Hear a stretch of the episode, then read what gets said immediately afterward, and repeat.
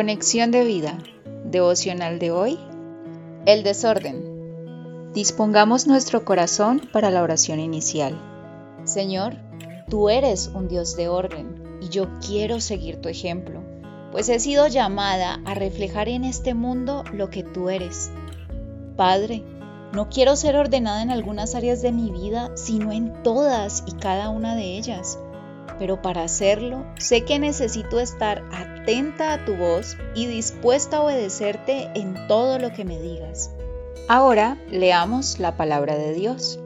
Primera de Samuel capítulo 3 versículos 12 al 13. Aquel día yo cumpliré contra Elí todas las cosas que he dicho sobre su casa, desde el principio hasta el fin. Y le mostraré que yo juzgaré su casa para siempre por la iniquidad que él sabe, porque sus hijos han blasfemado a Dios y él no los ha estorbado. La reflexión de hoy nos dice, en el devocional anterior hablamos sobre la importancia de mantener cada una de nuestras áreas ordenadas, familiar, laboral, espiritual, entre otras. Además, mencionamos que quizá hemos pasado tiempo ordenando las materiales y dejando a un lado las espirituales. Estas cosas no solo suceden en la actualidad, pues vemos cómo hombres de Dios también experimentaron lo que significa vivir con áreas en desorden. Tal es el caso de Elí. La Biblia nos menciona que su ocupación era el sacerdocio, y nos relata además su dedicación a la enseñanza de Samuel. Sin embargo, aunque podríamos decir con esta breve descripción que alguien como Elí, cuyo oficio era el guardar y obedecer los principios de Dios, debería tener una vida intachable y ordenada. No fue así.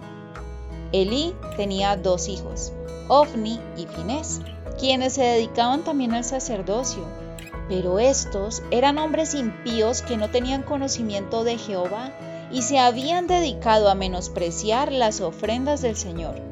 Primera de Samuel capítulo 2 versículos 1 y 17. Pensaremos, yo creo que Elí no tenía conocimiento de esto, pues al ser un sacerdote y siervo de Dios, si se hubiera enterado de esto, habría disciplinado a sus hijos. Pero lastimosamente esto no fue así. Las escrituras nos revelan que no solo Elí tenía conocimiento de este y otros malos tipos de comportamientos de sus hijos, sino que también éste nunca los disciplinó o evitó que siguieran en malos caminos. Primera de Samuel 3:13. Triste, ¿cierto? Que un hombre como Elí con tan grandioso llamado de servir a Dios, no haya sido capaz de poner orden en su casa. Esto claramente debe llevarnos a reflexionar, pues ¿cuántos de nosotros, al igual que Elí, hemos observado comportamientos inadecuados en nuestras vidas o familia y hemos seguido de largo? Y esto solo me hace pensar en las palabras de Samuel. Ciertamente el obedecer es mejor que los sacrificios y el prestar atención que la grosura de los carneros.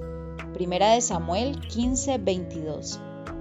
Dios nunca ha dejado de enseñarnos que nuestra vida debe reflejar en todos los aspectos obediencia e integridad a Dios, que estamos llamados, como lo vimos hace algunos días, a reflejar a Cristo en nuestros pensamientos, emociones, conducta, pero también es claro que debe verse reflejado en la de nuestra familia.